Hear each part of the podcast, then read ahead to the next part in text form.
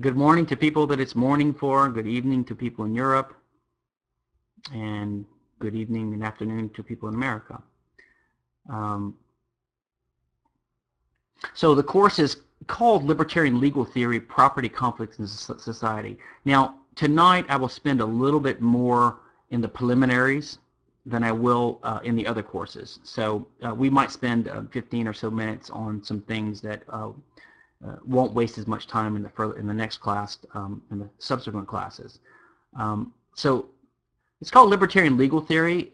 It's not really what lawyers would think of as legal theory. It's more how to apply libertarian insights to what the law should be. So that's why it's legal theory. Now, having some legal background and knowledge can help, but you certainly don't have to be a lawyer to uh, understand this stuff. And in fact, being a lawyer can sometimes be a, a hindrance because lawyers are steeped in the statist and the positivist legal system.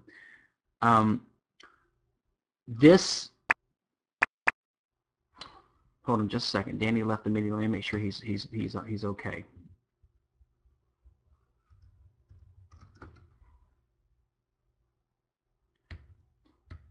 Okay, so um, okay, Danny's still there. Okay, I see.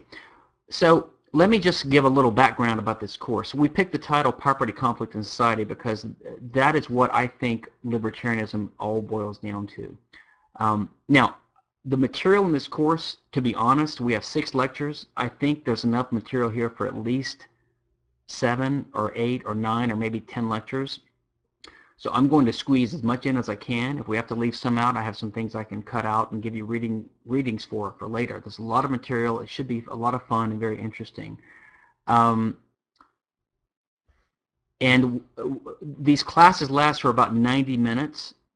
And what I did last class, the IP class I did, I spoke for about 50, 60 minutes, and we took question and answer for about 30 minutes for the rest of the class. Um, what I'm going to do this time, if I need to, I will speak for the entire 90 minutes if I need to to get all the material in. And then I can stay later for more Q&A if people want me to. And I'm also going to do office hours on Wednesdays at 7 p.m. London time. Um, and I may do another office hours like every other week um, at a later or earlier time during the day, which is better for uh, Americans. But the 7 p.m. London time is uh, uh, designed to be better for non-Western Hemisphere time zone people. Okay. I'm going to slide three now. I'm just going to give a brief overview. This course is not about me, but I do want you to know who your professor is. Um, in case some of you are not very familiar with me or don't know me personally, which most of you apparently don't. Uh, although apparently one of my friends, Jeff Barr, is a lawyer in Las Vegas, is signed up. I don't know if he's signed in right now. But um, um, I am a, uh, an attorney in Houston, 45 years old, been practicing about uh, 18 or 20 years, and I am from Louisiana, which is uh, uh, the sole civil law state in America. The rest of the states are common law, and I've been a libertarian ever since uh, college and even earlier. Uh, June, what's your question? You can repeat it here, I'll try to address it if it's uh, relevant. I was just trying to give my background about my uh, the approach I have to these issues that we're going to be talking about. Um, and as you can see from the pictures, uh, started with Ayn Rand, I went to law school, then I joined a law firm. So that's sort of my background. I'm a practicing lawyer now, but I also am heavily involved with the Mises Institute and libertarian legal theory. I edit a journal, a, a scholarly libertarian journal, and I blog on some websites and I write, etc. So that's sort of my role. I teach and uh, I like to lecture and write. Um, my approach to libertarianism is heavily anchored in Austria, Austrian and anarchist libertarian theory. Um, the Austrianism from all three of the people you see there, which is Mises on the upper right. Um, uh, yes, Lauren, I did enable the um, the whiteboard. And Danny Sanchez assured me that the students wouldn't interfere, so let's see if I can hold you guys to that. Um, I'm going to select the laser pointer so I can see how that works. See, here we have Mises here. So there's Mises. Mises is a great influence of mine. So is Rothbard, and so is Hans Hermann Hoppe. Um, so I'm going to draw on their thoughts a lot in this course, as you guys will see. So um, actually, this is out of date. I actually prepared this this morning, um, but uh, we have about 87 or 90 students right now from 17 countries, which is very nice. I love having an international uh, audience. Oh, you couldn't see the pointer? I'm going to try right now. I'm, I'm pointing right now on the Papinian picture on the lower right. Can anyone see this? There's a red, a red laser pointer. If it doesn't work, I'll just disable the whiteboard for the next time. Okay, good. Um, that might be useful sometimes. I didn't use that last time, but I thought I would try it this time. Um, some of you might have seen the little mini ad. Well, it's not up right now. I've got the laser pointer right over Papinian right now, a little red laser dot. Okay? Um, some of you might have seen the ad for this course, and there's a little shadowy picture of a Romanesque looking frieze in the background, or a, a relief. And that is this guy here named Papinian. Um, and uh, you can go on Wikipedia to find information. But this guy, Papinian, is one of my legal and even uh, libertarian heroes. He had a famous uh, incident in his life. Uh, this guy was one of the most famous, probably the most famous of all Roman legal experts or jurists and back in the Roman Empire. And um, others were Ulpian and others. Um, and he influenced, of course, the um, Justinian's Code and the, the foundation of all Western law because Roman law influenced common law, which we'll learn about later, and, and the civil law as well.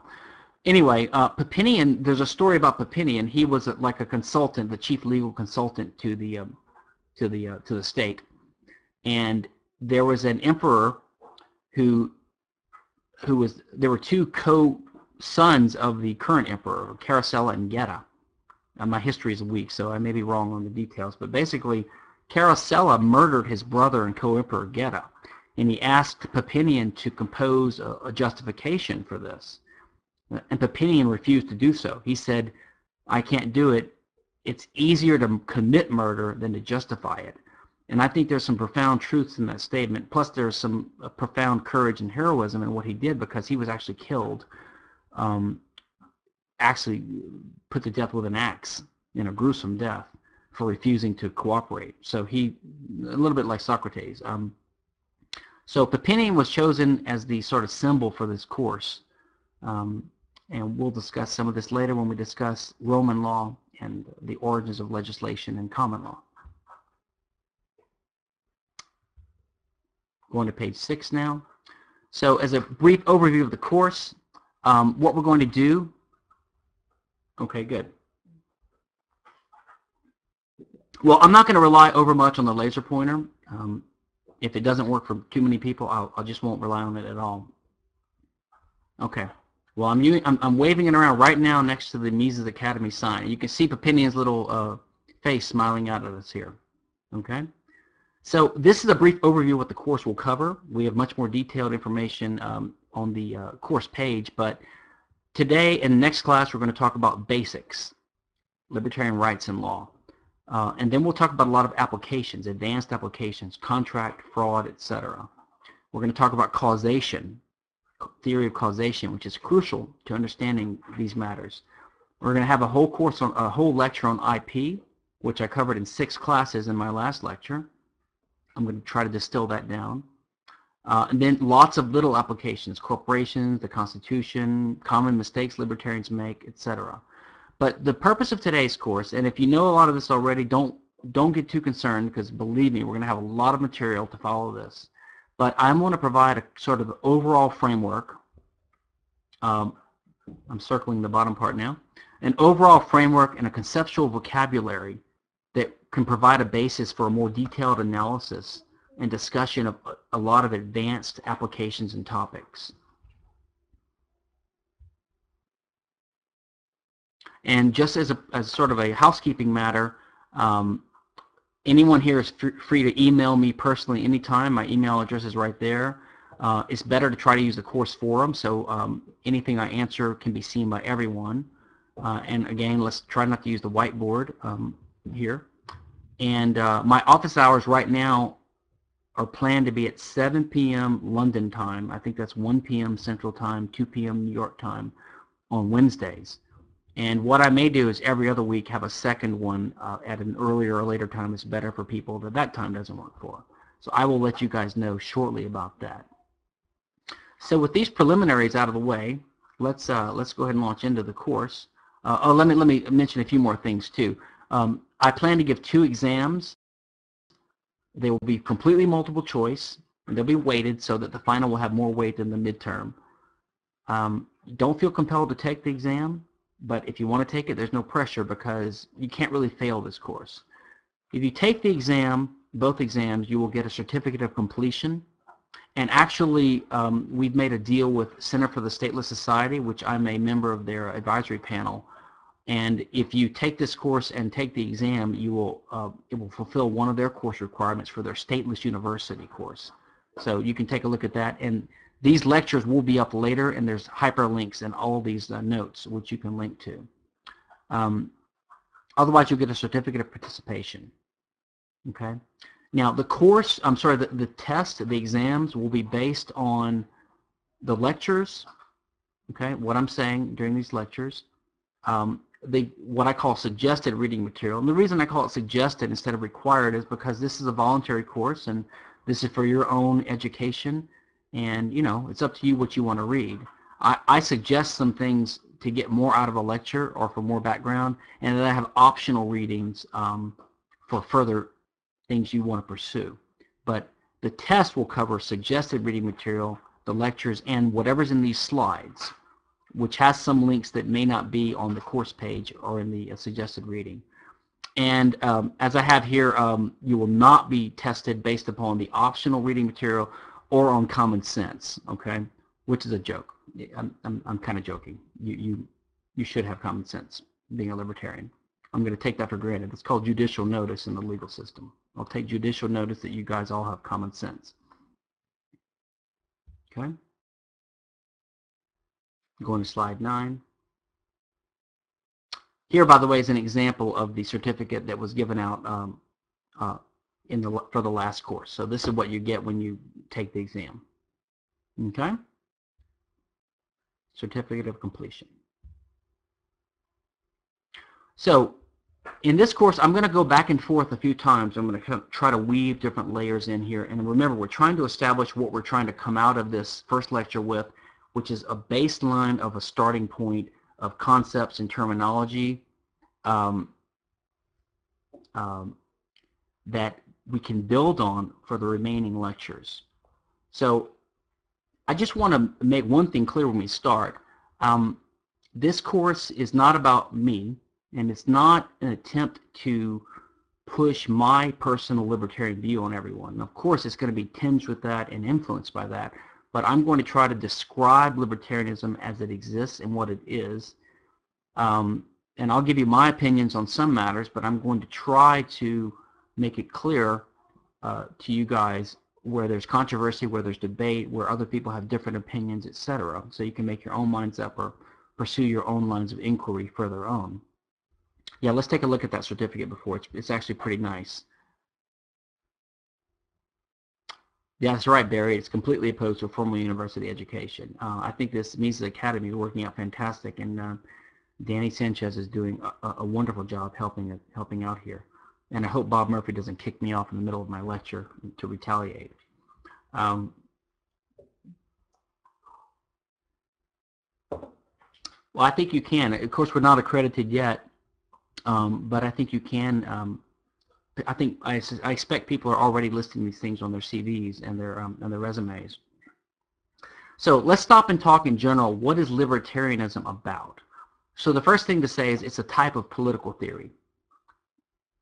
Yeah, Colin, C4SS has a stateless use, not quite as organized or as developed as this one yet, but they are they are developing courses and they fit, they fit mine in to their curriculum, which is a quite amazing thing that we're doing here because we're not really competing with each other for money or students. We're trying to spread ideas, right? Um, sure, Barry, I agree with you completely. Um, anyway, so libertarianism is a type of political theory. This is what, what it is. There's other types, of course, Marxism, leftism, socialism, conservatism, uh, theocracy, liberalism, things like this, right? So this is what we are. We're a type of political theory. Ha! Um, funny, funny line about Koch there, Carrie. Um, uh, interesting note. My my wife worked for Koch Industries for a year as a as a as a fuel oil as a as a as a trader uh, about 10, 10, 15 years ago. Any case, what we are concerned with, and what all theories to some degree, are concerned with, um, excuse me just a second.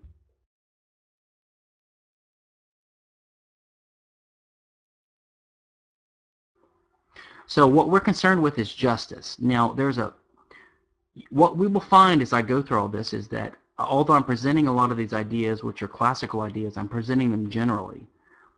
They have a sort of libertarian leaning or push. Uh, now, that's not my fault. That's the way it is, and this is why I think libertarianism is correct. Uh, but in any case, there's a famous maxim of, uh, um, of, of, what justice is. This was formulated um, Actually, I'm not sure who formulated it, but it's in the Institutes of Justinian. Justinian was the famous emperor of Rome who helped codify the great body of Roman law that developed over about a thousand-year Reich or period. Um, and this is one of the, the, crowning achievements of the civilized world is the preservation of Roman law that Justinian did in his uh, institutes and his, his digest of law. Um, and the statement is this, Justice is the constant and perpetual wish to render everyone his due. Now then they elaborate, the maxims of the law are these, to live honestly, to hurt no one, and to give everyone his due. So this is what we think of in general. I'm glad the laser showed up. Actually, my company makes lasers, so they'll be happy. Um, what you're due is what you're entitled to, to receive, and that's what the law is expected to provide you. They protect your rights. They give you what you're due. But this is a general statement, obviously, right? So the question is, what are you due? Now, this is really a higher level idea that's dependent upon a lower level concept of property rights. You can say that whatever your property rights are determines what you're due. If you have a right to it, then you're due it. A property right to it, then you do it. Okay? So what distinguishes libertarianism from other philosophies, other political philosophies, is not that we're about justice, but it's that our particular conception of what justice is, which means our particular conception of exactly what property rights and what rights are. Okay? So it works like this. You seek justice. This informs your particular concept of justice informs your notion of what rights there are. And your idea of what rights there are informs your idea of what laws there should be. So it works in that order. You can see at the bottom of the page down here, I have that, um, that mentioned here, right? So that's why this course is about legal theory, because we're talking about what laws should exist in a legal in a, in a society, in a just society. Okay? So the idea is that what actual law is, that's what we call positive law. Okay? That's the law that is actually enforced by a given system in a society, whether it's a private system or a state system whatever laws are actually enforced, we can call them positive laws or actual laws. Now, they don't always conform with our ideas of justice. Some laws are unjust. We might criticize a law as being a bad law. By doing that, we have to assume that there's a standard outside the law by which we judge the law itself. So this is the natural law or the just or the justice idea. Okay? So what we could say is that the libertarian believes that actual law or positive law should conform to natural law. That is, the law that would be consistent with the rights that we have, the natural rights or the property rights that we have. So that's why we ask about what justice is. That's why we ask about what rights are. Yes, I think jurisprudence, Stephen, is the uh, sort of a systematic study of the nature of law and sometimes of rights and wrongs and things like this. And as you'll find as we go through this course, lawyers have a lot to contribute to this because they have an innate and a deep sense, or at least the good ones do, of how the law and the legal system works. So they have a lot of sophisticated and uh, sort of deep and nuanced understandings of practical ways laws can address problems. Um, but they are often without any moorings. They're often economically illiterate, and they're often, often without any appreciation of uh, natural justice ideas. On the other on the other hand, a lot of libertarians are the opposite. They have an innate sense of justice. They uh, have some economic literacy or a lot, but they are not familiar with a lot of uh, practical legal solutions that have arisen over the years. And so you have this uh, this lack of overlap. Okay. Now, if I had to take a side, I would tend to side with the libertarians, even though they're more um, um, not amateur or naive, but uh, less sort of developed and sophisticated on legal theory. I would take a Rothbard any day over a uh, positive lawyer who's good but who is a statist. Um, someone, Amanda's asking about how do we determine what a natural law is. That's a little bit premature. I'm going to get to that uh, later in this topic. So uh, let's um, let's just hold off. But I just want to say right now, in this course, I'm not going to argue strongly and at length for a particular conception of why the libertarian theory of justice is correct. I'm going to sort of show the different theories that different libertarians have. I will tell you what mine is, and we'll get to that shortly.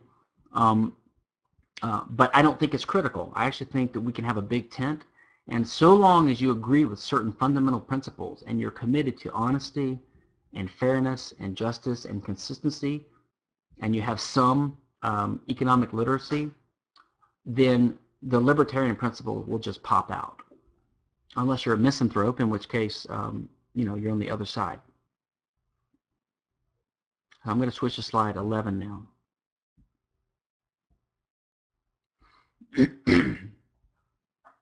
so let's talk about what is the concrete sort of formulation of what we are as libertarians. It's a political theory.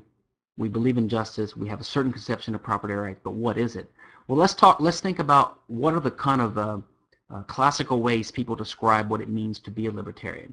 And I'm going to start sort of about the 1950s with some of these quotes because this is when we can mark the beginning of libertarianism, as we'll get to in a second on the history issue. Um, but Leonard Read, who was a, a, famous libertarian, he founded the Foundation of Economic Education. Uh, he had a lot of books, uh, one of them disavowing the, the, the, word libertarian and then others using it. But he had a book called Anything That's Peaceful, 1954. And he said people should be free to do anything that's peaceful. That's pretty general, but I think that can sum up uh, in a general way what, what libertarianism is about. David Boaz in um, a really good book called uh, Libertarianism a Primer. This is a Cato book. Um, he said libertarianism is the view that each person has the right to live his life in any way he chooses so long as he respects the equal rights of others. So this is sort of a classical libertarian formulation. Uh, Danny, I'm not sure. That could be uh, from Spencer. That could be from Spencer. Herbert Spencer. There's a, there's also um, some of you may be familiar with Walter Block. He's a friend of mine. He's a very prolific author, one of the most prolific uh, authors I'm aware of. And uh, the joke is that uh, anyone uh, you to be a libertarian means you've co-authored an article with Walter Block. So just a joke. And um, non-American libertarians have a sense of humor, so I can get away with that one here. All right.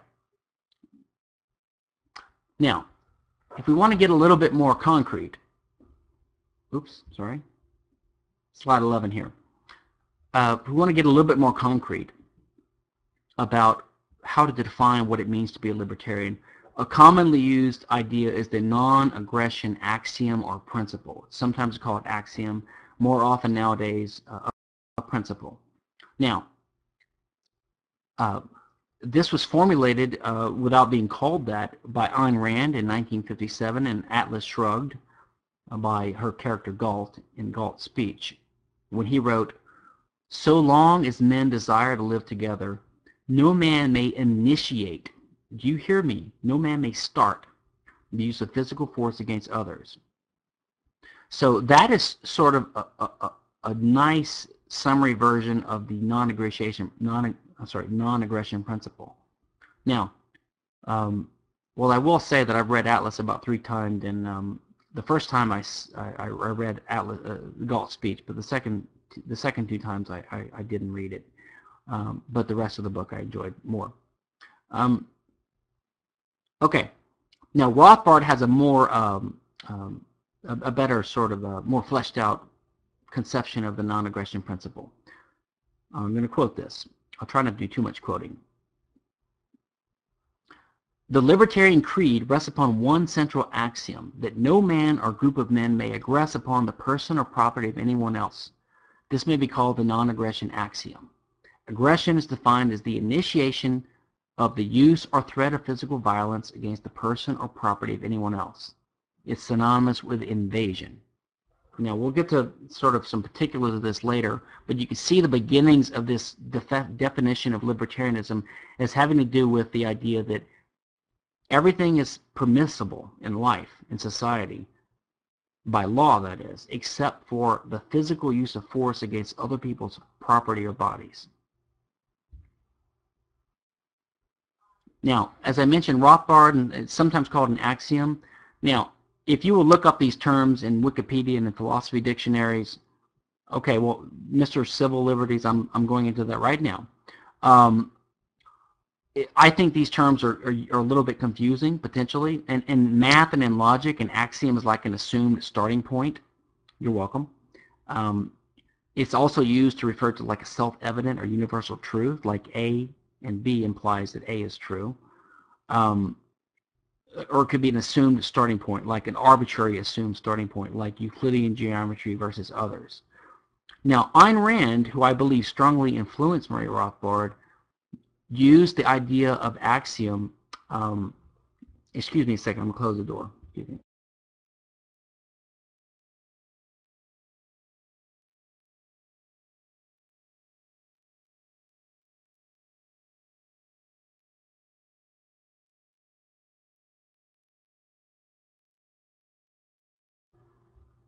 Okay, so Rand used axiom to mean something that was so uh, self-evidently true that you actually had to presuppose it in order to deny it. So in other words, it was a truth that was so basic that um, you had to commit self, self-contradiction to deny it. Um, now, although Ayn Rand uh, vehemently um, criticized Kantianism, which was she viewed as an alternative philosophical system to her more Aristotelian view. Um, in a way, the um, the Randian idea of axioms is similar to the idea by Mises and Kant of concepts that are what they call a priori, that are undeniably true. Okay, so because of these confusions, I think we should not say axiom because people mean many things by axioms. Well, June, we, I really don't have time to go into this a lot. I think uh, there's a lot of reasons why Rand disliked Kant, but I actually agree Kant was a great liberal thinker. And if you if you sort of uh, equate the terminologies between Misesian, Randian, I'm sorry, Misesian and Kantian systems and Randian, there's a lot of similarities to their methodologies and their approaches uh, to both liberalism and uh, epistemology. In any case, um, my opinion is the better term to use is non-aggression principle, and that's what I'll use throughout this course, NAP, non-aggression principle. And that seems to be the more widely used term nowadays. Axiom is sort of going out of favor, which is, I think, a good thing. Now, let's talk a little bit about the nature of rights and law. I'm going to circle back to some of these other issues in a minute, but we need to weave these things in together a little bit um, to build on some of these concepts. Um, I've already mentioned the link between rights and law is you can think of a right as a legally enforceable claim to some thing, object, or action, right? Something you can enforce. You have a right to enforce, something that's legitimately enforceable. So the law you can think of as sort of a systematic enforcement of or embodiment of rights. So they're related to each other's. They're related to each other. Justice, your conception of justice determines your conception of rights, which determines your conception of law. Now, some people are more empirical minded and they, they go the other way around. They just have an intuitive sense or a practical or pragmatic sense of what a law should be. But then you can think about these laws and you can think um, what rights are sort of presupposed by this law, or what conception of justice or right and wrong is presupposed by this idea of rights. So they all go together in that way. But the fundamental thing is that laws uh, are meant to enforce a conception of rights, and rights are enforceable things. Okay, they're not merely morals or obligate or, or oughts and shoulds and morals, which I'll get to in just a second. Now, another important thing to realize is that in any system, rights and duties are correlatives. What that means is uh, they're the flip side of each other. Every time you have a right, it implies a certain obligation or duty. And conversely, if you have a legally enforceable obligation or duty, it implies that there's a right. So if someone claims that there is a obligation to um, help your neighbor out if they're uh, if they're starving, and it's a legally enforceable obligation, well, that means equivalently that your neighbor has a legally enforceable right against you or a claim against you that you do it, right? And conversely, if someone has a right to um, um, education, free education, that means society at large or someone has the obligation to provide them with that education. This is why granting positive rights willy-nilly, which is done in widespread way in today's society, um, is not free. You can't just say, well, we have the rights to property we have rights to our bodies, but we also have rights to um, health care and education and uh, a job because what that means is every everyone else in society is partially enslaved or obligated and forced by the government to provide these rights. So nothing comes for free. Is the video okay? Can everyone see me okay? Video and audio okay? Okay. So let's look at the, the definition of what rights are, okay, by a couple of uh, key thinkers. One is Ayn Rand. She says, individual rights are the means of subordinating society to moral law. The right to property is a right to action, like all others. It is not a right to an object, but the right to the action and the consequences of producing or earning that object. It's the right to gain, keep, or use and dispose of material values. Now, I'm going to discuss later what I think are some problems with Rand's formulation.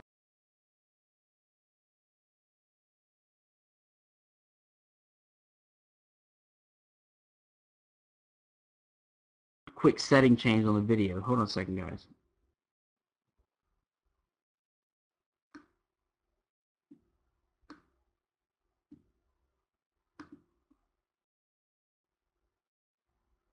Okay.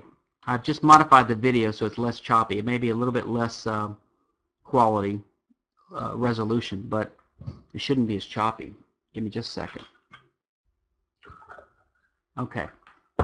So the other problem with Rand's definition is it has a sort of non-Austrian confused conception of value. You see here she's talking about values as if they're things or objects or at least something that exists some objective way, like inside an object or something like that. I think that's a little bit of a problem. It leads her into error with regard to intellectual property and other things, as we'll see later. Uh, one of the best definitions of rights, I believe, is by um, Father Sadowski. He was a, I think, a Jesuit priest. Murray Rothbard really um, um, revered this guy. He says, when we say that one has the right to do certain things, we mean this and only this, that it would be immoral for another person, in alone or in combination, to stop him from doing this by the use of physical force or the threat thereof. We do not mean that any man, uh, that any use a man makes of his property within the limits set forth is necessarily a moral use. Now, what he's um, emphasizing here is something that may be obvious to a lot of you and to most libertarians, but which is apparently not obvious to most um, non-libertarians, especially conservatives, who have a, who have trouble distinguishing morals um, um, from rights. So, for example, uh, I remember I asked my grandma one time if she uh, if she thought uh, drugs should be illegal, and she said, "Yes, I don't think people should do do drugs." So they conflate the um, they conflate these things, and as we'll discuss later, I think part of the reason for that is the American, and not just the American, but just the um, the um, uh, the sensibility of the modern man has been corrupted by the increasing uh, dominance of the state legal apparatus over all matters. In other words, the state has come to control so many aspects of our life. And legislation has become the chief means of making law instead of judge-made law that we've slowly come to accept the notion that law is whatever the legislator decrees okay? And we've, we've come to um, see special interest groups fighting for control of the state to get one law passed or repealed for their own interests or the interests of their constituents. So people start thinking of, of you know, if you want something done in society, uh, try to get a law passed to get it done. So this sort of blurs the distinction between morals and rights. Okay, libertarians tend to have a much sharper distinction from that. Um, they, they recognize that just because something is immoral, like animal cruelty or um, uh, being um, um uh, disrespectful to your grandmother, uh, lots of things, right? Or immoral, and most people would not argue that they're immoral.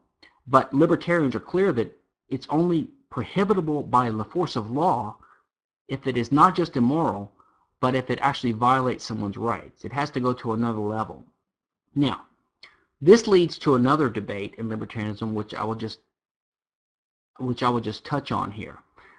It is commonly said, some of you may have heard this said before, uh, by libertarians that, that correctly recognize that there's a distinction between morals and law, or morals and rights. We, just, we, we, we, we recognize that just because something is immoral does not mean that you can outlaw it. Okay? We think it has to rise to a higher threshold or a higher level. But this leads some libertarians to say that rights are a subset of morals. So in other words, they, they picture um, this is morals, and then there's a little part of it that's the subset, which is rights. Okay? So they say, well, by that thinking, everything that's a rights violation is necessarily immoral, but not everything that's immoral is necessarily a rights violation. Now, that's a topic that I mean, I would say it's debated in libertarianism, but it's not always debated because people don't really appreciate um, that this is not uncontroversial. I'm sorry, that it's not controversial. I think it's actually controversial because, uh, at least from the domain of a libertarian thinker, okay, we're talking about what the rights should be, what should be legally enforceable.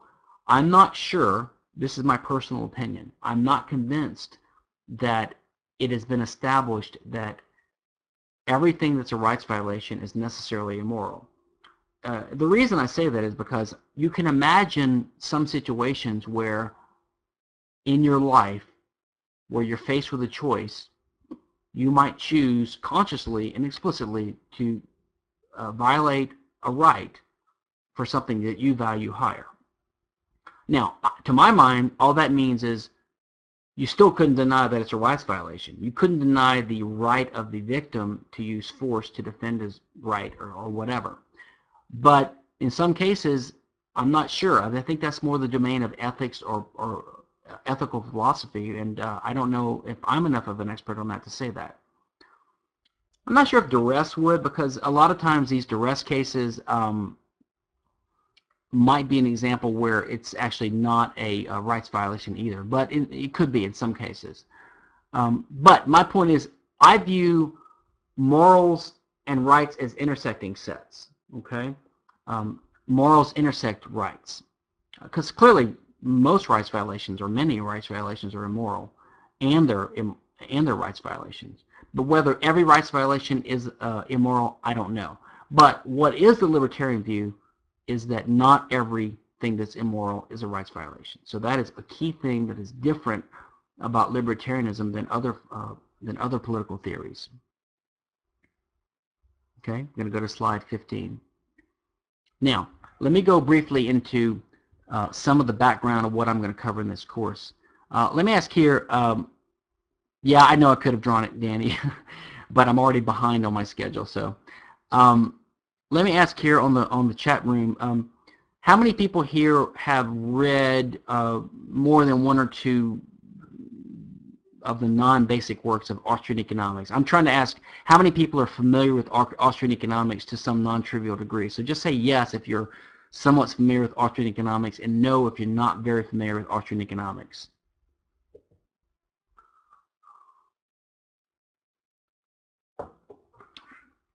Okay, this is good. Looks like most people are, which is great. Um, I've come to the view over the years that to have a really uh, well-developed um, uh, libertarian view, you really need to be not only economically literate, but you need to be steeped in at least the basics of Austrian economics. Um, first, um, let, let me just give a little bit of a, um, a talk on why I think sound economics in general, not just Austrian, but just sound economics. And, I say this because, for example, one of the key books that influenced me 25 or so years ago was uh, Milton Friedman's um, Capitalism and Freedom, which he's not an Austrian and he's got a lot of flaws, in my view, in some of his economic work and even some of his libertarian work. But that basic stuff is just great because it just takes common sense economics, uh, sort of on the Hazlitt level um, of economics one lesson level and it's just great. So I think sound economics, at least in a basic sense, supply and demand, that kind of stuff, Bastiat level, Hazlitt level, even Milton Friedman level, is critical to being um, good at political and legal reasoning. Um, for example, um, I mentioned earlier, Rand sort of had the idea, now Rand actually admired Mises, so I'm a little surprised she got this one so confusing. But she said that rights are about creating and owning values as if they're existing things. But the Austrian economic view is that of subjective value means there are no such thing as intrinsic values. Values don't exist in things as substances. Okay? And the, the other thing is Rand sort of had inconsistencies in her thoughts. Yes, Carl, you're right. And I think Rand was a little bit confused on this. But she, she, she was smart enough uh, to uh, to recommend Mises, so I give her credit for that. Um, anyway, Rand in another writing said that the power to rearrange things in the world is the only creative power we really have.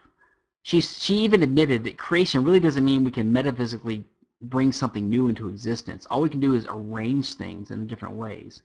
So this sort of goes against her idea of that we have property rights in values that we create because what we do is we rearrange things that we own to make them more valuable to us. But valuableness is a relationship between the person and the thing. Okay.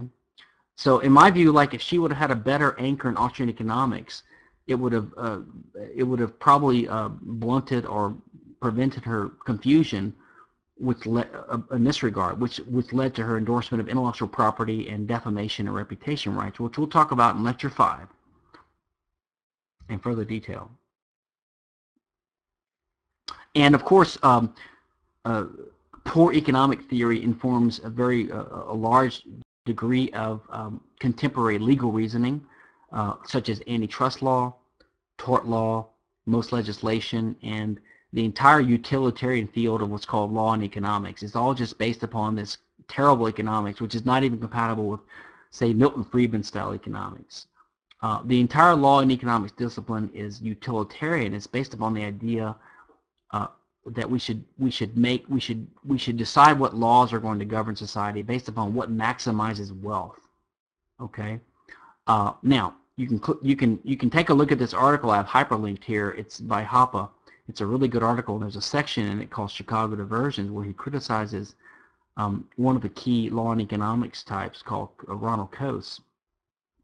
And Hoppe points out that if you use this sort of law, law and economics, wealth maximization, Coasean idea to decide what who, who owns what, then basically property rights are never certain and they're meaningless, meaningless because courts could always take a fresh look at the case and reassign property rights to, to maximize things based upon their sort of their own scales. Um, it's insane. I mean, I was in law school in the 90s and we're just steeped in this stuff. This is how tort law is is based upon. It's based upon the um, um, it's based upon this mentality that we should design the laws in society to maximize wealth. Now, of course, if you're an Austrian, you know that you can't maximize wealth in the sense they mean because it's not a quantity. Wealth is not a quantity. It's subjective. It's not interpersonally comparable. That means you can't compare it from one person to the other. By the way, if I'm going too fast or too slow or too basic or too advanced, especially if I'm going too fast or passing people by, feel free to post a question here now or later and slow me down and tell me I need to uh, elaborate more because I'm assuming certain, um, I'm assuming people are keeping up and that you have certain background information. Okay. Okay. So I'm just trying to go through examples of why I think economics and in particular Austrianism is um, important for sound legal and libertarian theorizing. Okay? And let, I'll just summarize here quickly, um, um, and I go into this in my Against Intellectual Property paper. Here's some of the key problems with utilitarianism. Okay, number one, ethical. And I start with this because this is my primary focus. It always has been as a libertarian. Um, for example, you know, and I learned this from Rand and even Alan Greenspan writing in Ayn Rand's Capitalism, uh, the Unknown Ideal book. Uh, you know, the reason I'm against antitrust law is because people have a right to collude and set prices if they want to. Because as long as they're not aggressing, that is, initiating force against other people, they have a right to. All these other arguments, to me, are the economic arguments, the practical arguments, they're secondary. Sure, I agree that antitrust um, collusion is problematic and it's difficult to, um, uh, cartels are hard to enforce. Predatory price cutting is hard to uh, make succeed. Um, monopolies are hard to maintain. Sure, I agree with all that. But my primary opposition to antitrust law is that it is immoral and it violates the rights of people that own property. I frankly don't care if two large companies collude and set prices. In my point of view, they have the right to. This is the libertarian view. So this is why I start here um, with the ethical point of view. So I'm starting with what I think is the ethical problem with utilitarianism. The ethical problem is that they assume that uh, you can redistribute wealth in society to enhance overall utility of people. But by that reasoning, you could, for example, you could justify a policy, which we, which we pretty much have with progressive taxation. You could justify a policy of taking, let's say, uh, half of the wealth of the richest 1% of society and redistribution, redistributing it to the poorest 10%. Okay? it's hard to argue on just common sense terms that that is not some kind of intuitive gain for these poor people that is not felt as much by the rich. If you're the richest 1%, you're billionaires, you lose half your income, you're still a billionaire, yet these poor people are made immeasurably better off because now they, their circumstances are different. But the point is, it's still stealing. How, it just doesn't follow that just because this happens, it justifies stealing money from Bill Gates or whoever the rich people are. And the reason is we, we have to avoid being snookered into this um, mainstream conception, this technocratic conception, bureaucratic, legislative, central planning mentality, welfare state mentality, idea of the purpose of law and the state we can't think that the purpose is to come in and tinker and adjust things to um, um, to maximize something. The purpose of law is justice, to give everyone his due. And that means protecting their property rights, whatever they are. So you may have a different conception of property rights than me, but let's talk about what property rights are, and then let's talk about enforcing those with the law. So in other words, this whole idea of utilitarianism is based upon the idea that the law ought to be tweaking things and being managed by the government to just maximize factors that we like.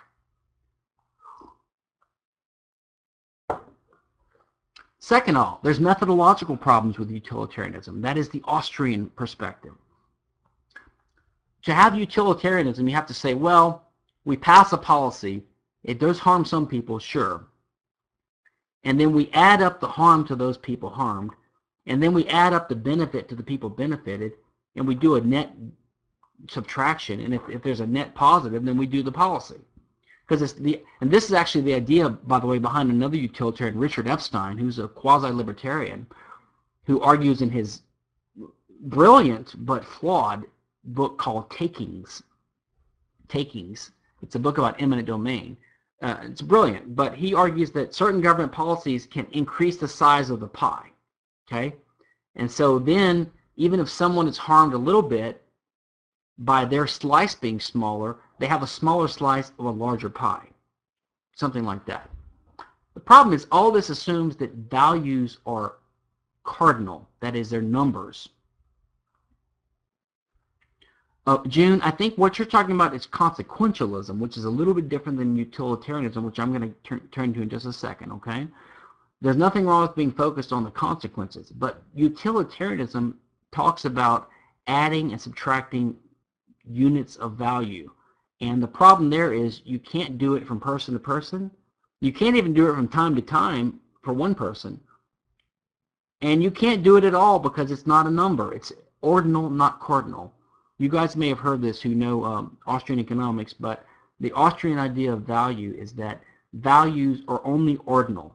That is orders, first, second, third, fourth. You express your first or highest preference by acting to achieve it. Okay, which by the way shows that Rand's uh, methodology was similar to uh, the Austrian because her concept of value is something that you act to gain or keep act. So she had this notion of demonstrated preference built in to her ideas. She might have got that from Mises because Mises had that built into his Austrian economics. But anyway, that's another problem with utilitarianism. And one more, uh, empirical. Even if we forget the ethical problems, even if we forget the methodological problems, still, who's the burden of proof on? At the very least, yes, yes, Patrick, David Friedman uh, is also um, I think utilitarian, which I, I, discussed later. Although I'm not sure Milton was. Um, he was more of a consequentialist, but I'm not sure he was a utilitarian. Anyway, it doesn't matter. We're talking about what libertarianism means and um, where we should go with it. Um, I'm not too concerned about pedigree and history, although I'm mentioning it here because it's interesting and, and helps flesh these things out. Um, but the final thing is empirical, and we will discuss this in more detail in the IP lecture number five.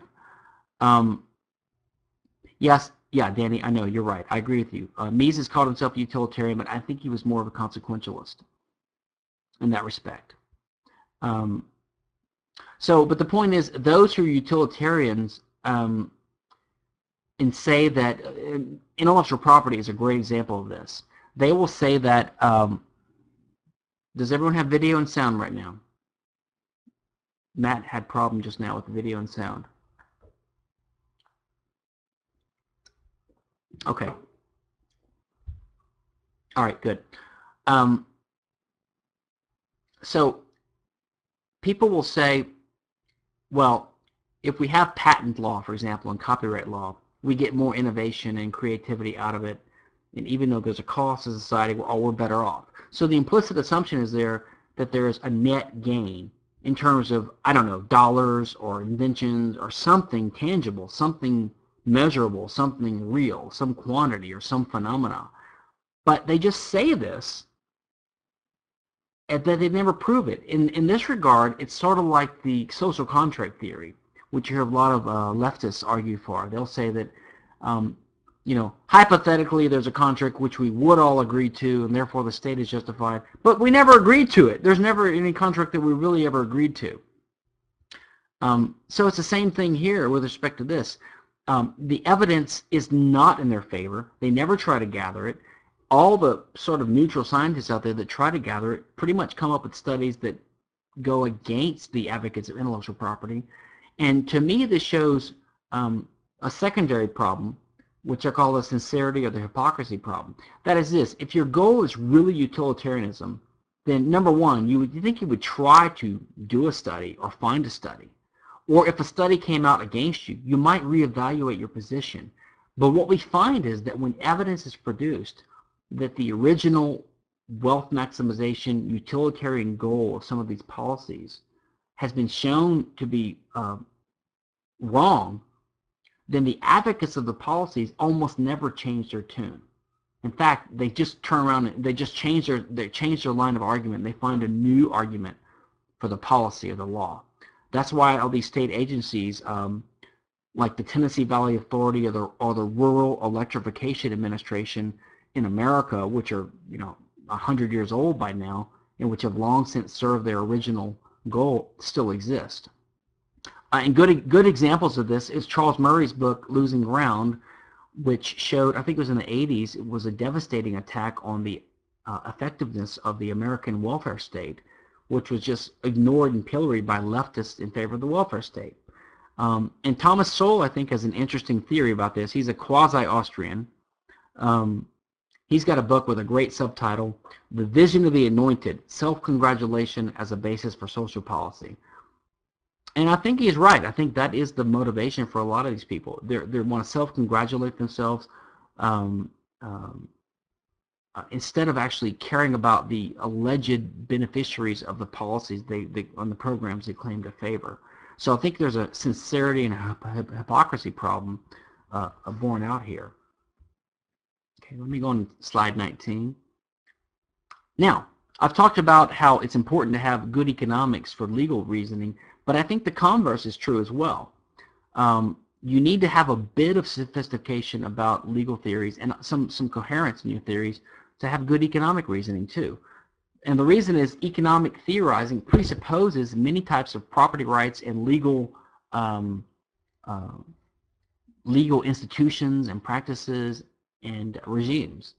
For example, economists talk about contracts. They assume that there's a such a thing as contracting and that they're legally binding. But why are they binding? And we'll discuss this in another lecture later on.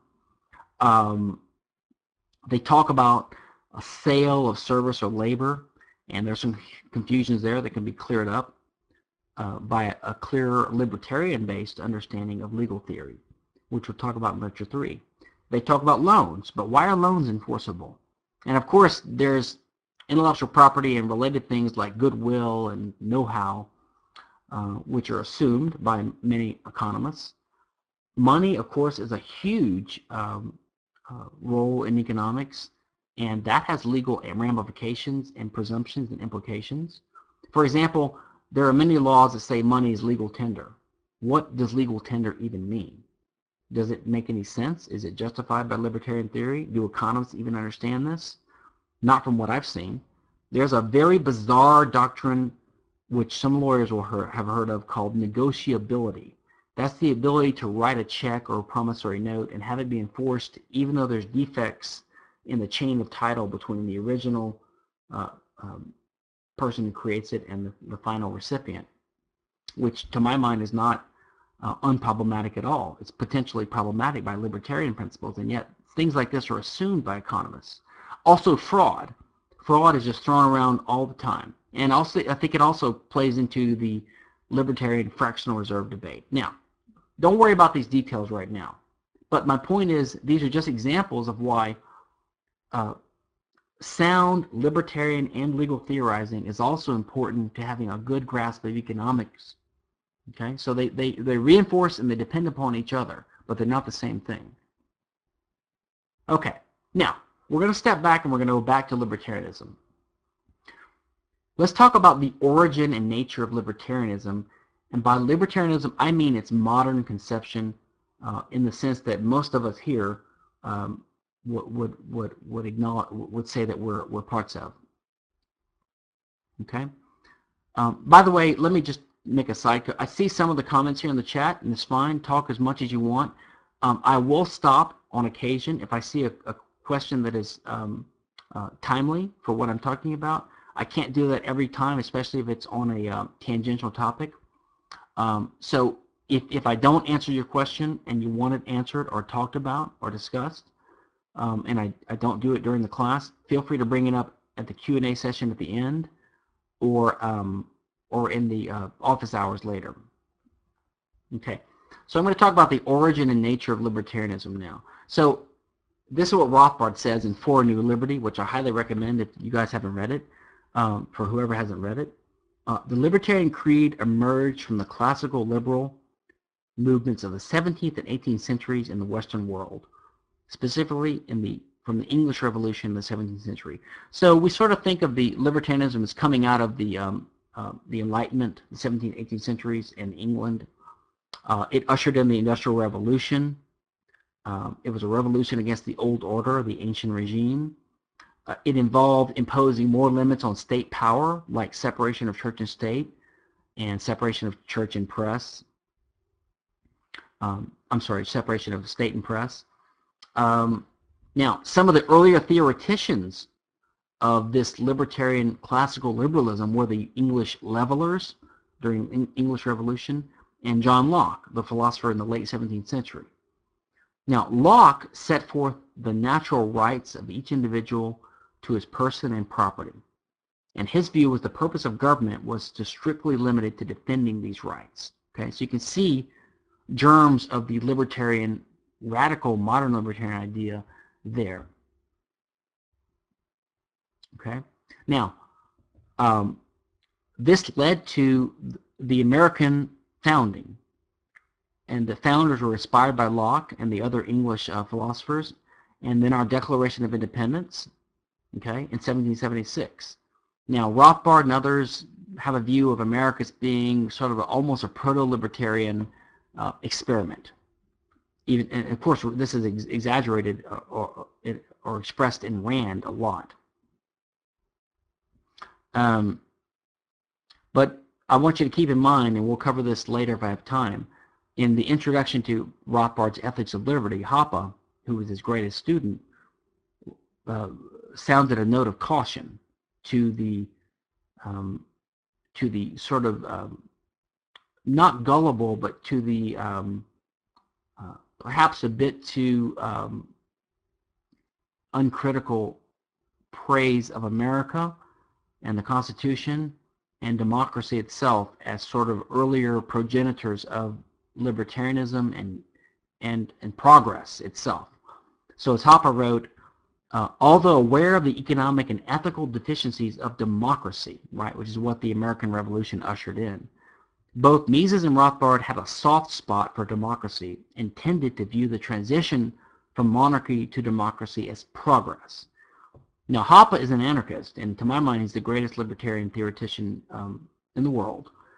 And um, and he's often accused of being a monarchist, but he's not. Hoppe just uh, argues convincingly, to my mind, that there are several systematic um, aspects of democracy that make it inferior in many, if not most ways, to monarchy. So in other words, the move from monarchy to democracy was not unalloyed progress. It might have been progress in some ways, but it wasn't unalloyed progress.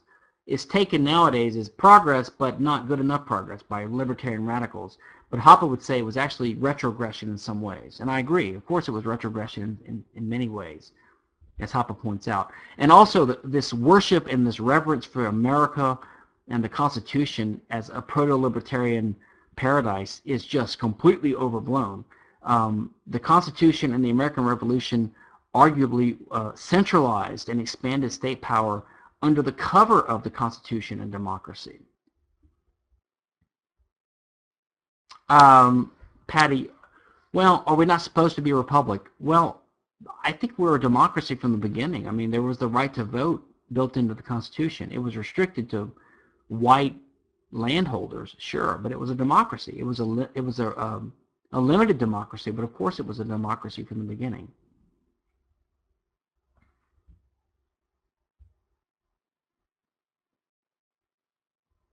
I mean, I think I think we had democracy even under the Articles, but the Articles were probably superior to the um, to the Constitution in almost every way.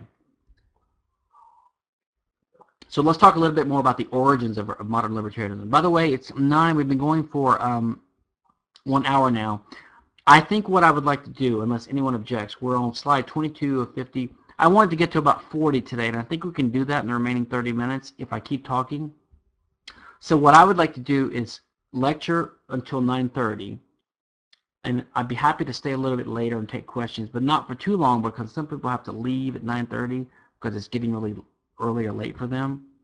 So what I would like to do is lecture to 9.30, take questions for 10 or 15 minutes, um, and then we can have further questions on Wednesday in the Q&A session, or you can email them to me and I can address them in the forum. But I'd like to cover a lot of this material. Yeah, Aparicio, I, I totally understand, and you're, you're, um, you're a trooper for getting up this early. So probably I'm not the only one who needs a bathroom break right now. Why don't we take a five-minute break? It's nine. It's 9:07 my time. So at 12 past the hour, let's come back and um, try to finish up as quickly as I can without um, skipping over too much. So I'll be back shortly at 12 past the hour.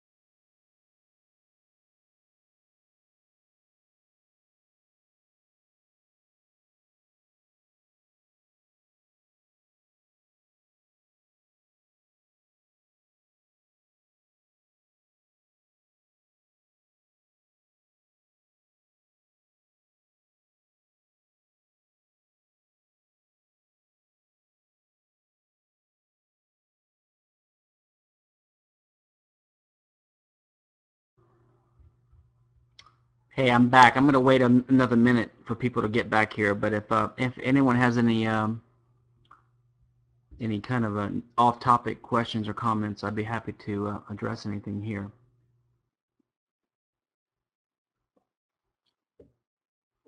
Also, any feedback on the course is appreciated. Like if you think there's too much, too little reading material, um, just let me know. Um, it was a good deal for this course, it wasn't a lot of volume, just a lot of smallish pieces or, or sections.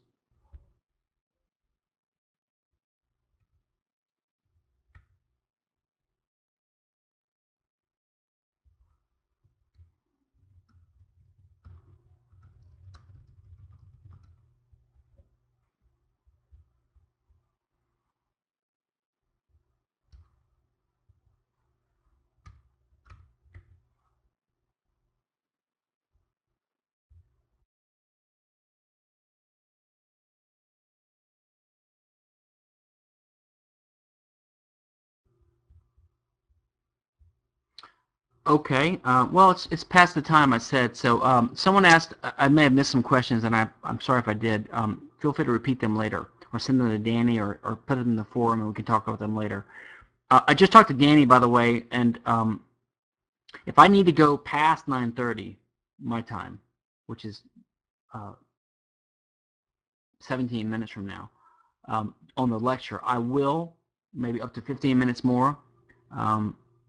Because people can catch this on the recording later. But I want to cover as much as I can.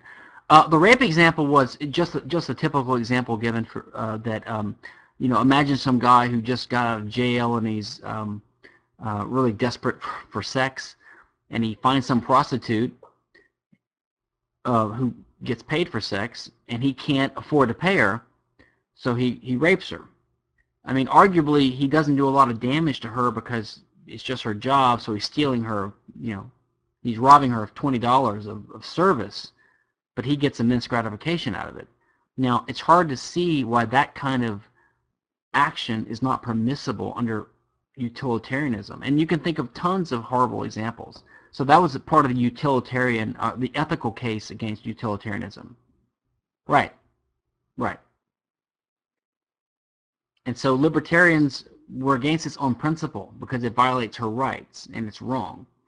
Okay, so let's go back to the origins of libertarianism. Um, by the way, a lot of this may seem basic, and I hope it's not too basic, but it, it is important to establish a framework, uh, at least for what I'm communicating to you, even if you don't agree. Uh, we don't need to finish all 53. I have some extra slides in here that go into next class, actually. I planned to stop early, like around 40. Um, and it's okay if we stop a little early, so don't worry about it uh, and hopefully we'll go faster. Um, so, origins of model, origins of libertarianism. So, America was founded proto-libertarian movement, according to some people. We have the Civil War. Uh, we have centralized government because because of Abraham Lincoln. America intervenes in World War II. Uh, this turns into a, a, war of all against all instead of a regular um, um, uh, European Civil War, which would normally have been um, settled by some kind of agreement or truce. Um, and by the way, Hoppe elaborates on this in his introduction to his democracy book. Um, governments caused the Great Depression. This all leads to World War II, partly because of the, um, the Treaty of Versailles in World War I, caused by America's intervention. Roosevelt, the Holocaust, the Cold War, and so on. Okay. Now, come the modern age, in the 50s, people with what we call classical liberal beliefs, right, the sort of Jeffersonians, the somewhat limited government types, started using the word libertarian to describe themselves. There's an article in 1955 in the Freeman, which was the journal of the, the Foundation for e Economic Education, one of the earliest and most important and still existing free market um, institutions here in the U.S., founded by Leonard Read, who I mentioned earlier. And this article, Who is a Libertarian? Um, this was sort of one of the earliest marks I found which systematized and advocated the use of this word libertarian to describe these more radical type of classical liberals. So you can see starting in the 50s, 60s, is when libertarianism in the modern form started arising. So we really have a pretty modern and a young movement. I mean, it's 2011. It's what, 60 years old, really, right? Sure, it goes back longer in certain ways, but the modern libertarian movement really took flower just in the last half a century. The Libertarian Party was founded in 1971 in the U.S. Now, Ayn Rand's philosophy of objectivism, the sort of political wing of it, which she calls capitalism, is basically libertarian.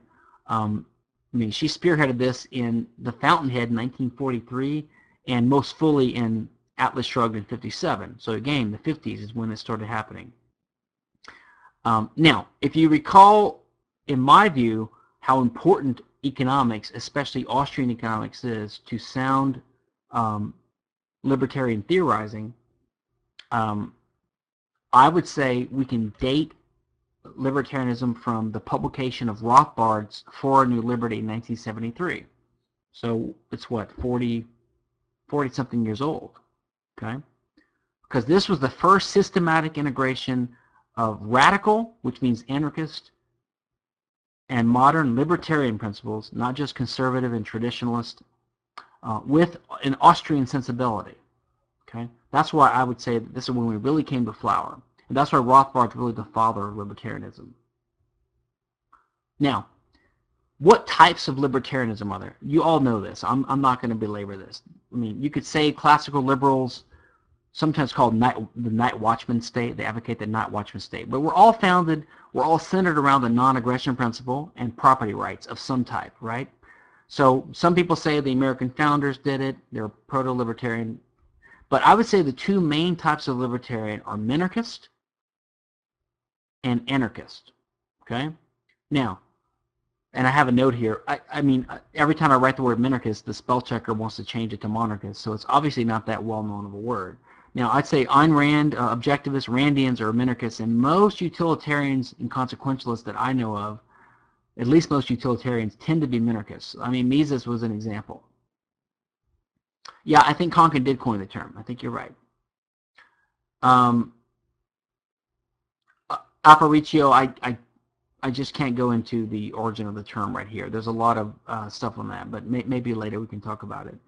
Um, now, sometimes we're called uh, anarch anarchist libertarians are called anarcho-capitalists to distinguish us from uh, syndicalists and socialists and uh, non-libertarian anarchists. But I tend to prefer the term anarcho-libertarian over anarcho-capitalist because of problems with the word capitalist, which are debated hotly in libertarian circles, which leads us to the left libertarians, most of which tend to be pretty good, solid um, anarchist libertarians. Um, C4SS.org, which I'm a member of, um, Roderick Long, a friend of mine who's a Austrian, somewhat left libertarian, uh, Sheldon Richman, who's great, who's affiliated with FEE and the editor of the Freeman, and the Mutualists and Kevin Carson. Now, my personal view is I'm not sure exactly how libertarian the Mutualists are because they have strange views on homesteading and on the Marxian labor theory of value, which I think pull them a little bit away from us. But they tend to be pretty anti-state, and uh, that makes them strong allies in my view, at, the, at, at least. Thank you, Jock. I'd love to see that. okay, now most of you might have heard of this, the Nolan chart. This is, uh, I think, fashioned by Dave Nolan, one of the founders of the Libertarian Party, if I'm not mistaken. So basically, it, tr it tried to take the traditional left-right spectrum and, and turn it on its head. And so as you can see from this chart, you know, uh, the left is here, and if you go across, here's the right. But libertarians don't really fit on this. So he, he divided into two axes, okay? Personal freedoms and economic freedoms. So he has a series of questions, and you can debate which questions are the most representative of our libertarian views, but the point is, if you believe in a lot of personal freedom and a lot of economic freedom, you're a libertarian. You're up here, you're sort of orthogonal or, or, or at a right angle to the left-right spectrum. Okay? And a statist or utilitarian believes in very little of both. Now, my personal view is this is a little bit of an exaggeration to say that the left believes in a lot of personal freedom and the right believes in a lot of economic freedom. I actually think they're both around here in the statist corner liberals don't believe in very much personal freedom. All right, they believe in abortion Big deal. That's about it. Are they in favor of drug drug uh, um, uh, drug legalization? No. Okay. And conservatives say they're in favor of economic freedom, but they support wars that require taxes, and they support putting people in jail for um, for various nonviolent crimes. So you know they're both totalitarians um, in a way. Uh, June, we're going to talk about gay marriage later. I do I do have some um, some thoughts on that. Uh, there was an interesting chart on the um, C4SS site by Tom Knapp, another friend of mine. So he views it as a bell curve view. I'm gonna I'm gonna change a page right now, um, bigger version.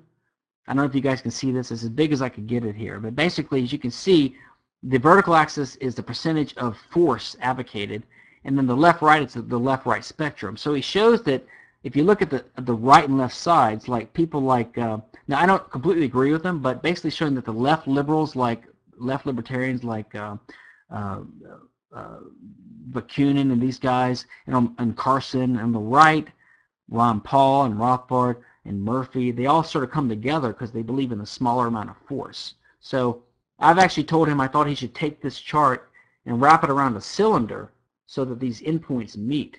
And I might make adjustments personally on some of these names and some of the positions, but it's a pretty good chart. Like I think that um, Krugman and Locke are way too close together on the left side, and I'm not even sure Locke should be on the left side. But anyway, it's an interesting way to look at it. The, the problem with this whole approach is that the left-right spectrum is broken, and I think the left libertarians are wrong in saying that we should be left, and the because we're neither right nor left, as Rothbard argues. Um, libertarians reject the entire left-right spectrum, and I view left and right, leftists and, and rightists as both just different types of, of socialists or statists. Okay. Uh, I'm going to go here. Now, we talk about types of libertarianism. Let's talk about the justifications for it. Um, I'll, I'll, go back real quickly. That chart, by the way, I have a link there. If you click on Tom Knapp's name in the um, in the slides, it'll take you to the C4SS post, which has this um, chart. It is nice. I agree, it's nice. Um, now, there are several approaches to libertarianism. I'm going to try to briefly go over them here, and I think I might get behind. Um, I'm not going to spend too much time, and I might skip over them because, number one, I have a lot of articles you can read for more background on this. And number two, it's not really critical to the course, as I'll discuss around slide 40 or whenever we get there. But we have different approaches to libertarianism. We all come from different angles. Yeah, I agree, Matt. I agree. Some of their particular data points are are problematic. June, I agree with you too about the Constitution, but that chart was really not about that, but you might have been referring to another comment. Anyway, back on justifications for libertarianism. We have natural rights or natural law or deontological types. We have some people that are libertarian because they're religious. We have consequentialists. We have constitutionalists like Ron Paul. We have utilitarians. And then we have something that's sort of maybe a hybrid uh, rationalist and hypotheticalist, I'm calling it, which is more like me and Hans Hermann Hoppe, for example, and Rothbard in his later years. So similar of a hybrid. Um, so natural rights, they basically say that by our human nature, there are certain things that we have a right to. Okay, we don't need to go much further than that. That's the basic idea. This is Ayn Rand, John Locke, etc. Even Murray Rothbard in the in the Ethics of Liberty has sort of a neo-natural law approach. Um, now, I don't like to use the word human rights, and you'll notice that libertarians don't like to use the term human rights. And the reason is that's a term that's used more by the left, especially these United Nations type internationalist, one world government socialist types. And because human rights has a socialistic tinge, if you just look at the United Nations, just go to the Wikipedia, search for UN declarations on human rights, you'll see there's all kinds of welfare rights in there, the right to a job, the right to dignity, the right to XYZ. So there's sort of, human rights sort of as a signal that you have a leftist conception of rights which has uh, welfare rights built into it. Okay? I'm gonna, so that's natural rights. Yeah, I agree, uh, Cheryl. It, it does have some good parts to it, but it adds on these modern positivist socialist accretions is the problem. Now, one problem that a lot of libertarians have pointed out, I'm not going to read this quote, you can read it later. This is a famous quote by David Hume. This is one of the problems with, with the natural law or natural rights argument for rights is that there's an unbridgeable gap between describing what things are, that's facts, or the is, and what we should do, or what rights are, or what values are, that is what we ought to do, right? So the idea is that if you just have a statement of facts, this is this way, this is this way, it's hard to come up with an, a normative statement or a moral statement because you have to make a leap between these is statements and then all of a sudden you're saying what things should do. And if you say why, you say, well, because it is this way. It's like there seems to be a gap between is and ought. This is the famous is-ought gap.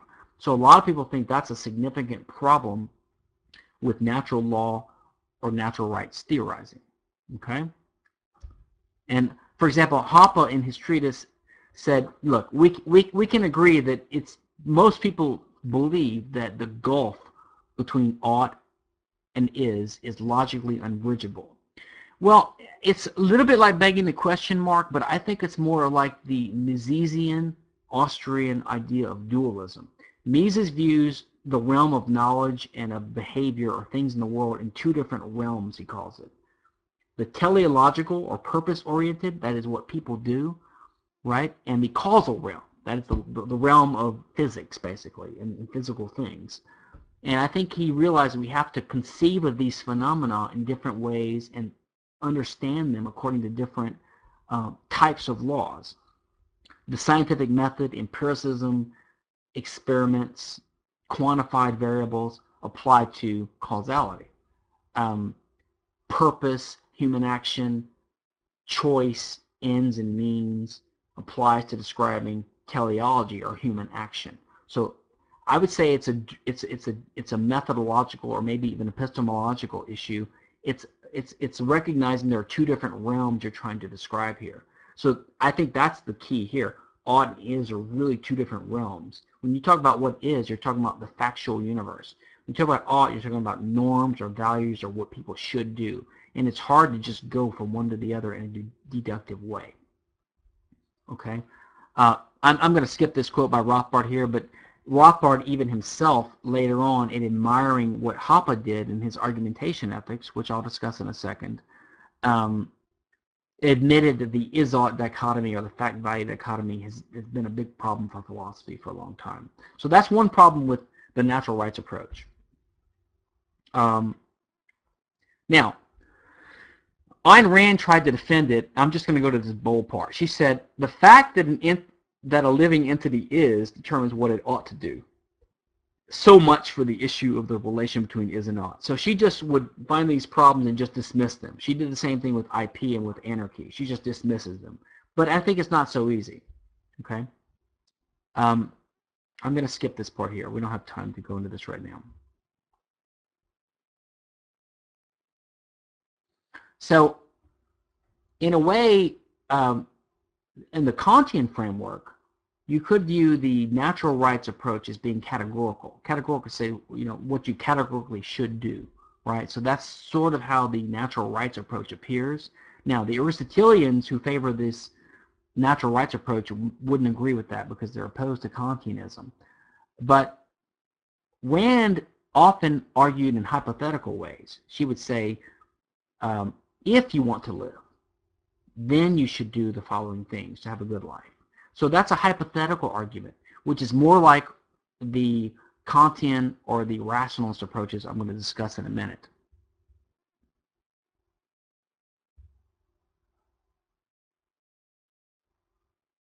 I'm going to skip this. This is just a criticism by Hoppe of some of the problems with natural rights and natural law. Okay, I'm going to slide 34 now. Now, a lot of libertarians, and I, th I think probably most in a way, or at least partially consequentialist, which does not mean utilitarian necessarily. Basically, the idea is that if we have certain goals or things that we, as individuals, uh, or as individuals in society, if we value them, like peace and prosperity, for example, um, then we should favor certain means to achieve them. Now, th this is what how I believe conceive of Mises, and Randy Barnett has some explicit stuff in this regard. Uh, if you look back on slide um, uh, 32 here, you'll see this quote by Barnett, uh, Randy Barnett, libertarian rights are appropriate given the widely shared goal of enabling people to survive and pursue happiness, peace, and prosperity while living in society with others. So that's sort of a consequentialist approach, which I have no problem with. And it's kind of my approach. Um, and I think that was Milton Friedman's approach in a way, um, and Mises is too, I think.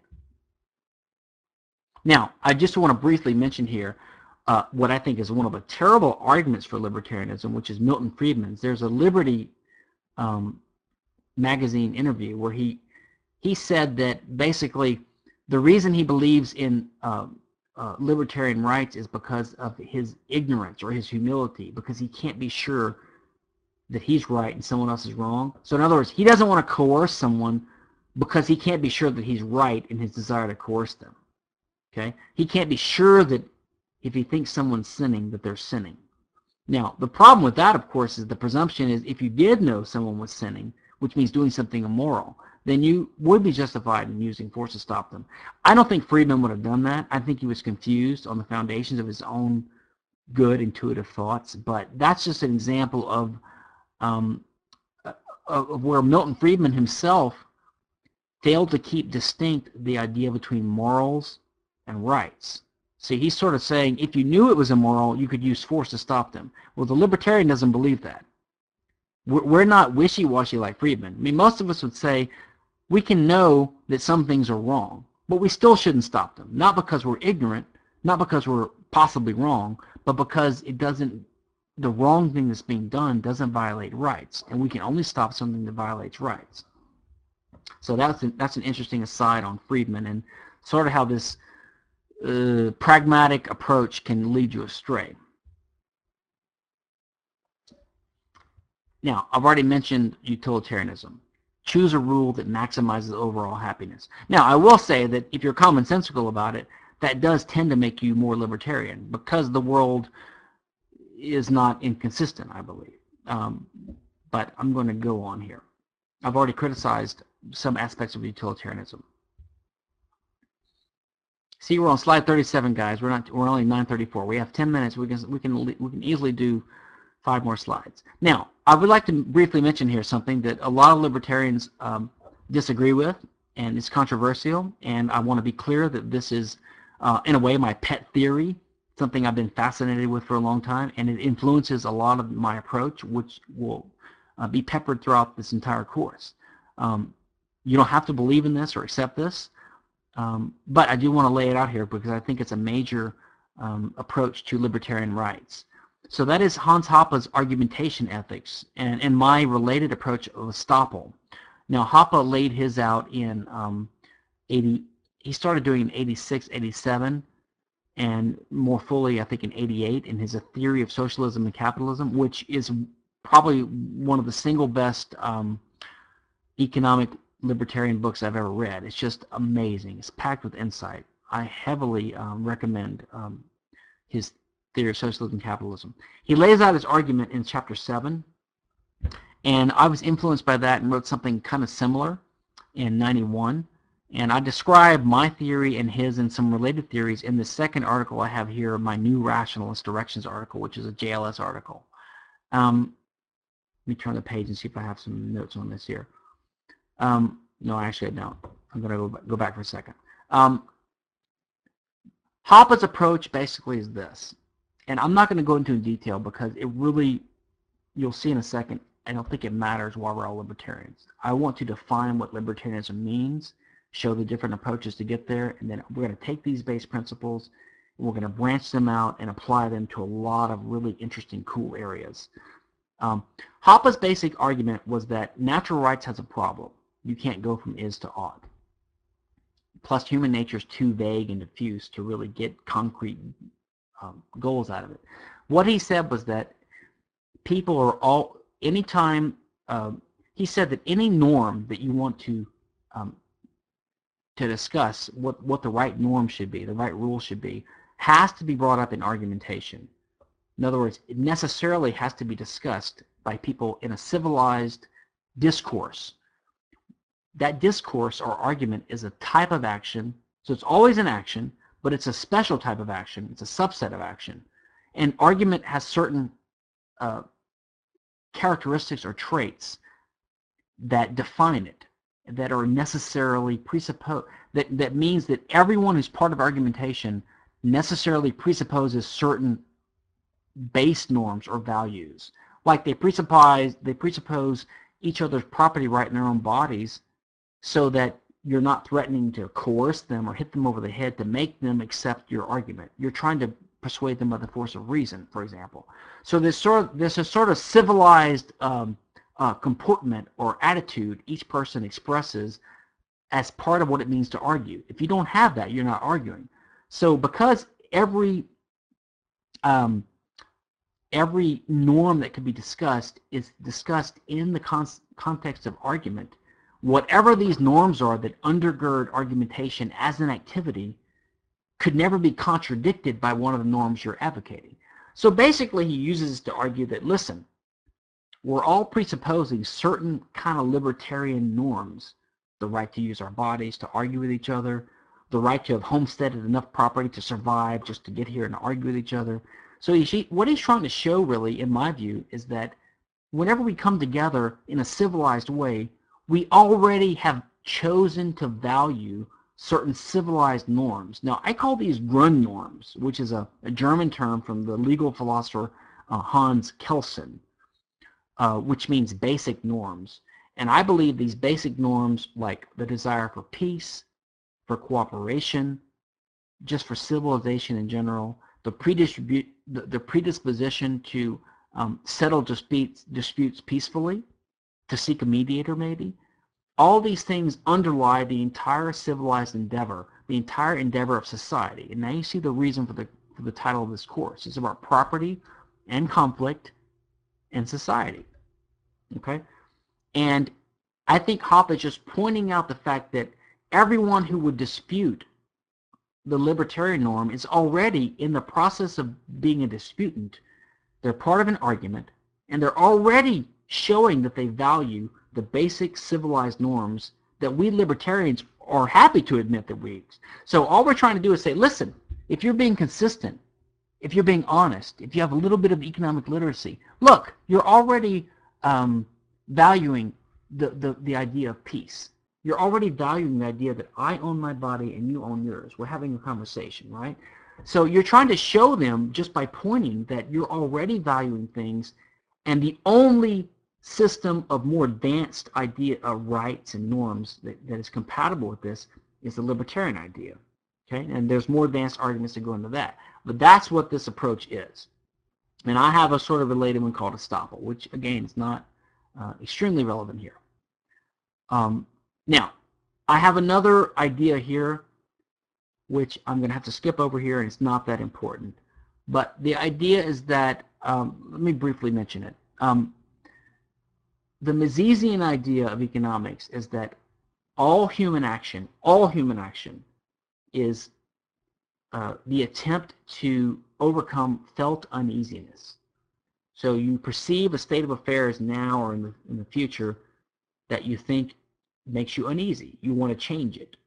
That's why you act to change things. You intervene in the state of the world to bring about a state of affairs in the future that is different than what would otherwise obtain. So you're always trying to do something to uh, to uh, um, to deal with your felt uneasiness. Well, I think there's an analogous way you can have a sort of quasi-praxeological analysis to ethical action, which is why Hans Hoppe believed that his argumentation ethics was a an ethical extension of, um, of praxeology, although Mises probably wouldn't have agreed with that. So but if you just think about praxeology and rights, I believe that humans have a certain nature. Because of our social nature, because of evolution, whatever reason, we're not all murderous uh, psychopaths. A large number of people have empathy for each other, and they, they, they value each other's well-being to some degree. There's lots of reasons for this. Some economic, some are psychological, some are um, biological, some are evolutionary. But the point is, we tend to have empathy for others that makes us identify with others And that makes us search for justifications for our action when we seek to have violence with others. Because violence is no doubt useful sometimes. Okay? But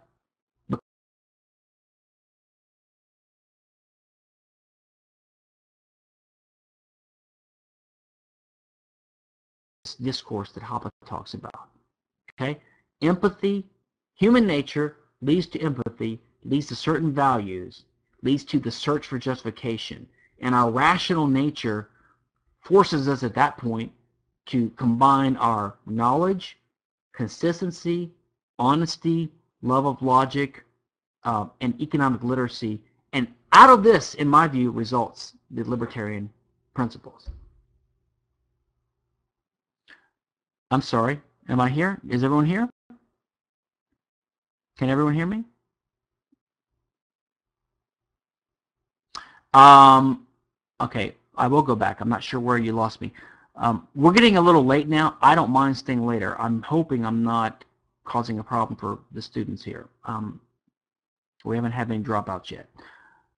Uh, I was kind of on a roll there, but what I was saying was, in my view, here's how it works. And by the way, I don't think, well, um, we're on lecture 38. I think three or four more slides, and I think we can stop. Okay. So let me just reiterate what I said. In my view, and what I was going to say is, I don't think you have to agree with me on this. I'm just telling you how I approach my perspective of what it means to be a libertarian. But if you disagree with this, that's fine. I think what happens is people have a certain nature because of our evolution, our biology, um, economics, um, psychology, etc. We have empathy for each other. We have a social nature. We have we have certain um, values that arise from this empathy. Um, this gives rise to the to the desire to justify interpersonal violence because we want to commit interpersonal violence sometimes and and we, most of us seek to justify it. Outlaws don't. Psychopaths don't. Criminals don't, by and large. But the bulk of society does. This is where this comes from. This is why people enter into this discourse or argumentation ring that Hoppe envisions. Okay, and I just think that given our human rationality and uh, a sufficient degree of of, of, of, of valuing honesty, consistency in argumentation, rationality, uh, just a general idea of fairness, okay, um, and some economic literacy, this will lead you to libertarian principles. I mean, there's no way around it. Everything that we oppose as libertarians violates some of these things. Okay. And by the way, this is another reason why I think economics is important. Because, as I say, it's important to uh, having a fully fleshed out view. Um, Argumentation ethics. I've already summarized it. There's more information here. I'm going to skip over this now because we're really behind. Okay. Patrick, I think that, yeah, people are starting to leave now. So here's what I'm going to do. Um, I've already gone over argumentation ethics. Um, by the way, this slide here, 41, um, yeah, we're covering a lot more advanced topics next time, June. Uh, this is just an example how Rothbard agreed with Hoppe's argumentation ethics. Um, and then I have some stuff on my estoppel approach, okay, which I'm going to skip here because it's not that relevant. Um, I tell you what, there's only about four or five more slides um, to get to where I wanted to stop, and I can cover them in about five minutes. But since it's getting late here, I'm going to stop here. And what I will do is um, uh, I will I will pick it up here next time. Um, Trina, you'll have to ask um, um, Danny Sanchez, but I think they can make it available very quickly um, on the site. Uh, it's just a file, so it should be available very quickly. So I'm going to stop here. Um, I'd be happy to take some questions, um, although I don't think we should go for too long because I will take further questions at the at the uh, at the Q&A session on Wednesday at 7 p.m. London time. So I'm, I'm here, so I'm, I'm happy to take further questions.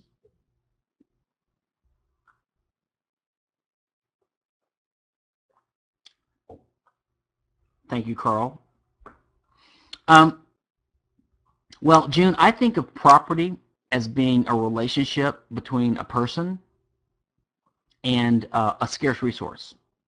So it's the right to use or control, it's the legal right, the legally enforced or recognized right to use or control a scarce resource.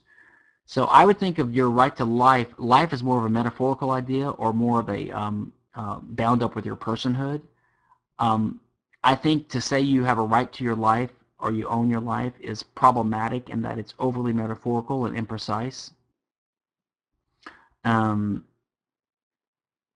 and I would think that, like Rothbard argues in The Ethics of Liberty in his chapter on rights as human rights as property rights, that a lot of things that we value are more consequences of basic property rights rather than actual um, independent property rights. For example, there's no right to free speech, there's no right to freedom of press. There's a right to own property that you can print things with. There's a right to own property you can speak from or on.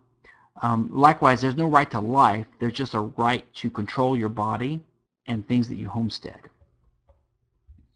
Um, let me go up again. I missed. I, I missed. Sorry. Um,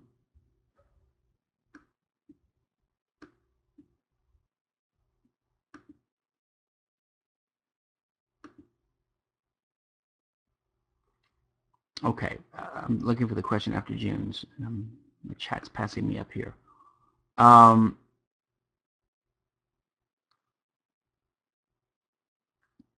okay, you said, what should you say? I, th I think I've answered, I have given you my answer for that. Um, Jonathan Neville, uh, is it inconsistent to think that individuals ought to help others, but also to claim that the obligation ought not to be legally enforced through violence? Um, no, I think that's perfectly consistent. I think, first of all, none of us are just libertarians. Um, most of us live in society and we have interests other than this and values other than this. Um, and if you distinguish between legally enforceable obligations and moral obligations, there's no problem whatsoever saying that you ought to do X, Y, and Z, um, and but also say that you shouldn't be forced to do X, Y, and Z. And in fact, I would say a lot of things you ought to do would be rendered meaningless if you could be forced to do it, like giving to charity. I mean, it's not really, you're not really being a, a charitable person if you're forced to give to charity. So we're robbed of the opportunity to be charitable by being forced to give to charity. Um, Patrick, would you consider state officials who seek to legislate force against others to be of the same lack of conscience as outlaws and criminals? Well, I mean, um, my view is that, I mean, that's a complicated question. It, I think it depends upon the criminal and depends upon the state official. Um, I think as a general matter, I'd say yeah. Although I do think that most outlaws and criminals are aware that they're criminals. They know that they're doing the wrong thing. They just don't care. I do think a lot of state officials have been brainwashed and accepted the same propaganda as most people that vote in favor of the state. And they think they're part of, you know, a useful agency. So I think they have a, some of them have a little bit more of an excuse, but maybe at the higher levels they have less of an excuse and they do even worse damage than the criminals, than the private criminals do. Um, Jonathan, how do you delineate between legal obligations and those moral obligations but between defining them so? Well, I, I would say this. A legal obligation is an obligation that could be enforced, right? Which means force is used. So libertarians have a view of reciprocity, or this reflexive idea, that if the obligation has to have force used against it, that means that this force is not justified if it's initiatory. In other words, it all goes back to the non-aggression principle. We believe that you can use force only in response to force. This is how I, you know, libertarians differ on what ways you can respond to force. Some things you can punish, which is called um, retribution. Something you can use restitution, restitutive force. There's other types too, rehabilitative force or defensive force, force during the commission of the crime. To my mind, these are all under one umbrella term, that's responsive force. So the libertarian view is that force is legitimate if it is in response to initiated force, okay? So that's the question. And so if this obligation you want to argue for would require force to be used against the obligee, sorry, the obligor, um, the obligee is the person he owes it to, then the question is simply, has the obligor committed, initiated force? If he did, then sure you can enforce the obligation against him because the force is in response to it. It's legitimate. If he hasn't, then this force you want to urge is initiated force itself, which is aggression. So that's how you distinguish. Basically, you ask, if you want to say an obligation is enforceable, is the force required to enforce it initiated or in response to initiated force? That's how you do it. Um, why is the Austrian school not, school not mainstream? Well, I think it's because it's fairly new, and I think it's also because it has been less useful to, I mean, there's a lot of articles written on this by Salerno and others um, about how the economics profession is co-opted by the state. You know, these guys are sucked into the state's orbit by uh, being professors um, at state-sponsored universities and all this kind of stuff, um, given research grants. And so the state basically supports and props up the economics that will support what it's doing, which is what Coaseanism and utilitarianism and Chicagoism and Keynesianism and even Marxism, all these schools of thought support the state because they're they're malleable, they're uh, uh, and they support massive public works and these kinds of things. So the, the state just supports the things that support the state. So I think that's the main reason. You guys have been uh, troopers hanging in here. I know we've stayed long, but I appreciate it. Okay, guys, it looks like we're winding down. So why don't we stop because everyone's starting to, um, to to to unsubscribe now. I enjoyed it. Thank you very much. I will see some of you on Wednesday at 7 p.m. London time, and uh, the rest of you, or some of you, on next Monday at this time. Thanks very much. I enjoyed it.